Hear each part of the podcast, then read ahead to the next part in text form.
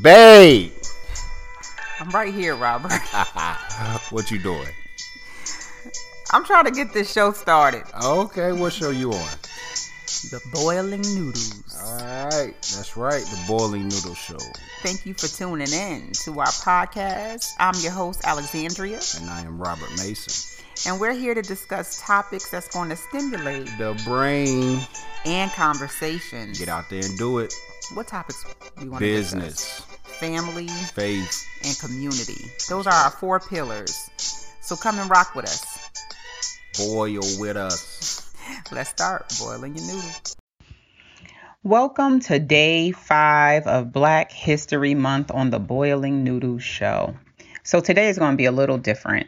Um, usually we do have a family member of our own that we would talk about first, give history on first. Um, And then we'll go into a well-known um, Black American. And then we will talk about the, a small business, right? Yeah, small Black business. Small Black business. Thank you, baby. Mm-hmm. But we're going to do it a little differently. First, um, I want to briefly recognize um, who we mo- who we who most of us know, Rosa Parks, who was a civil rights activist born nineteen thirteen and died in two thousand five. I'm going to say we are familiar with her picture, inmate seven zero five three. In Montgomery, Alabama in nineteen fifty-five, Rosa Parks refused to surrender her seat to a white passenger on a segregated bus, an act that sparked the Montgomery bus boycott and eventually led to the end of racial segregation of public facilities. Some quick facts about Rosa Parks is that she attended segregated schools. She had grandparents who were slaves. She joined the N double A C P in nineteen forty-three. She was arrested after the bus defiance, and she won a Presidential Medal of Freedom. So there's a joke that I'm aware of that people say she ain't get up because she was tired. But her response to that was, people always say that I didn't give up my seat because I was tired. The only tired I was was tired of giving in.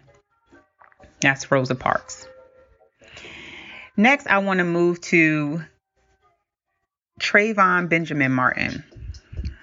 I took a while there because this is a little bit emotional for me and just reading his story again, as this is something that happened in two thousand thirteen, but it still resonates, especially with me having two sons of my own, on just the loss of a child. But Trayvon Benjamin Martin, he was born February fifth, nineteen ninety-five, and murdered on February twenty-sixth, twenty twelve. He was born in Miami, Florida, and attended, he attended the Doctor Mark Michael M. Krop High School in North Miami-Dade. That's where he was a junior um, at the time of his death. When Martin was nine years old, he saved his father's life by pulling his father, who had been immobilized by burns to the legs, out of a fire in their apartment. Martin enjoyed sports, video games. He washed cars, babysat, and cut grass to earn his own money. You hear that? Mm-hmm. He was doing some work, so he could just take, yeah, okay. Martin's former football coach said Martin had been one of the best players on their football team. However, Martin started high school and his goal of playing professional football was put aside in favor of what? What kind of career he wanted to do? Uh, working with airplanes. That's right.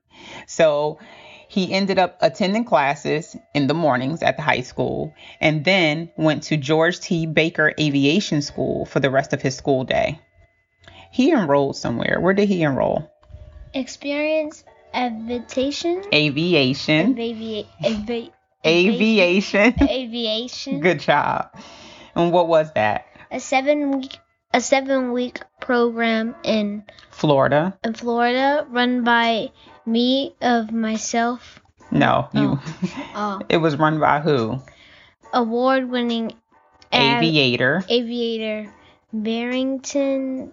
Irving? Irving. Irving. Yes. So according to Irving, Martin was a polite youth who reminded him of himself because he had a strong interest in football until he fell in love with aviation as well.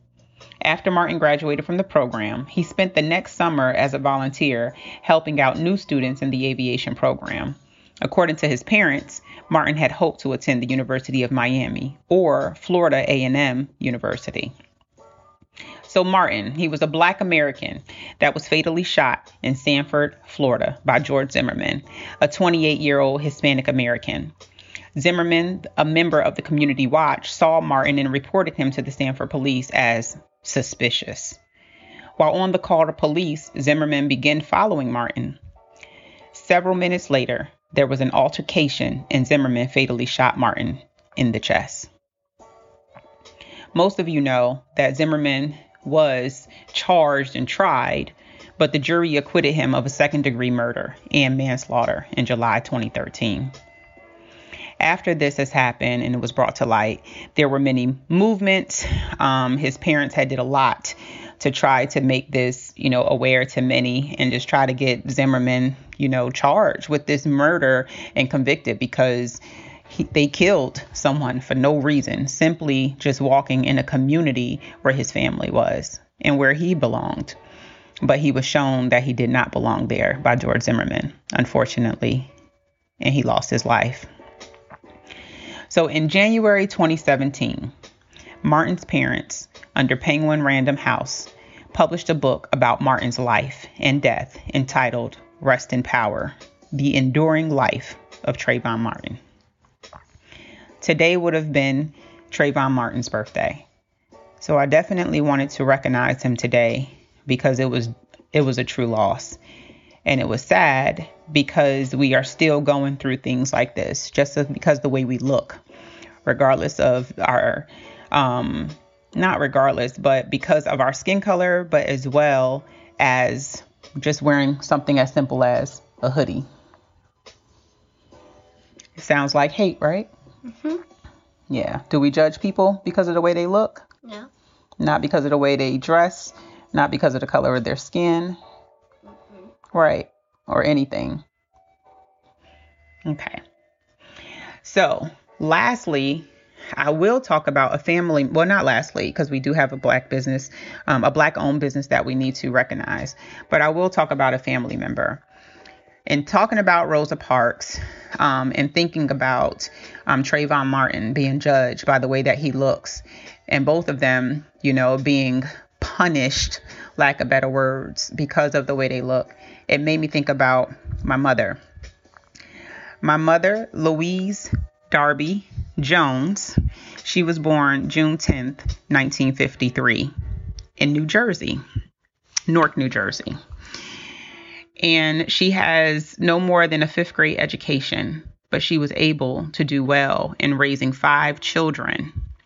She grew up in torture, far, for, far more than just abuse. But even through that, she has been able to show her children how love feels. She is a giver, a helper of mankind, and truly a warrior in all that she does. You see the strength come out of her for her family and for others that she sees that is in need more than it does for herself.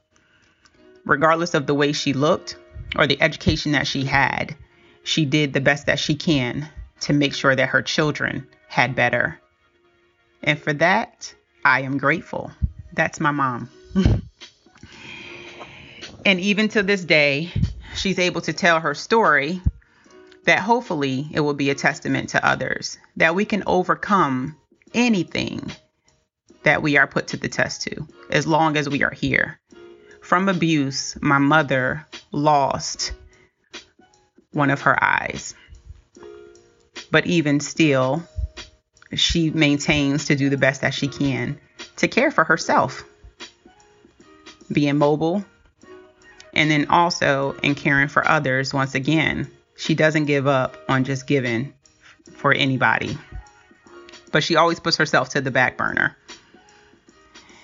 So again, regardless of how she look, the lack of, um, and when I say how she look, I'm talking about color, because of the color of her skin or the lack of knowledge that she has had or the abuse or torture that she endured, she still show love and has been able to instill that in her children, that we are able to do the same. I say that because I want to remind everyone that there is a warrior in you. So continue to show that and allow people to feel that. Show people love today.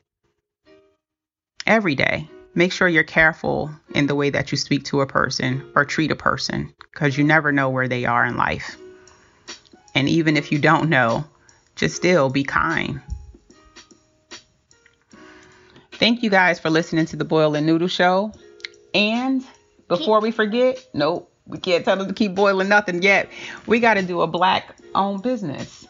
Oh, and also with my mom, she was a, a huge contributor to the book, The um, Green Apples and Salt Sandwiches.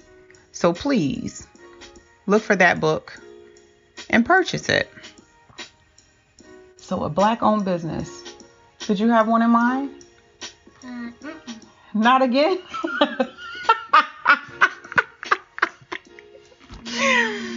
That's what we get for not writing stuff down and just trying to be free willy with this. Well, I had one in mind and I can't remember which one it was. But I guess I'll jump the gun here and I'll, I will, um, I will promote, or I would say that we will, yeah, we will promote Symphony Chips. So I have not received my order yet because I just put it in. But Symphony Chips is a um is a chip that is pretty much a healthier way of eating. Um, I'm not sure of you all, but I am a huge fan of potato chips. You are too, Rude. I love them. So I'm looking forward to receiving these chips from Symphony Chips. But they begin as a spice company. And their dad, Andre Anderson, he's a retired Las Vegas chef. While working on the infamous Las Vegas Strip, he developed a twenty-eight herb and spice blend that caught the attention of patrons and fellow chefs alike. So naturally, when they tried it, they were blown away. So they loved it so much, they convinced their dad that they needed to package and sell the seasoning ASAP. Once the spices were featured in a grocery store, they quickly learned that no one buys spices they cannot taste, no matter how pretty the packaging. So they began doing in-store demonstrations. Starting out, they presented the seasoning on raw vegetables and popcorn. However, it wasn't until they put on homemade pot- potato chips when people began to notice its unique flavor. So the feedback was the same. The spices are good, but where can I get a bag of these chips? Thus, Symphony Chips was born. A gourmet potato chip with a harmoni- harmonious blend of flavors in every bite. Their chips are their chips are all natural, pairing well with wine and I P A beers, perfect for all ages. So they are doing something in the community where they are just trying to have people enjoy their food, but make better choices. That's what we should do in all parts of our lives. So if you want to support Symphony Chips, go on to w w w dot symphony chips dot com and purchase yours today. Happy Black History Month. And in the meantime, keep boiling your noodles.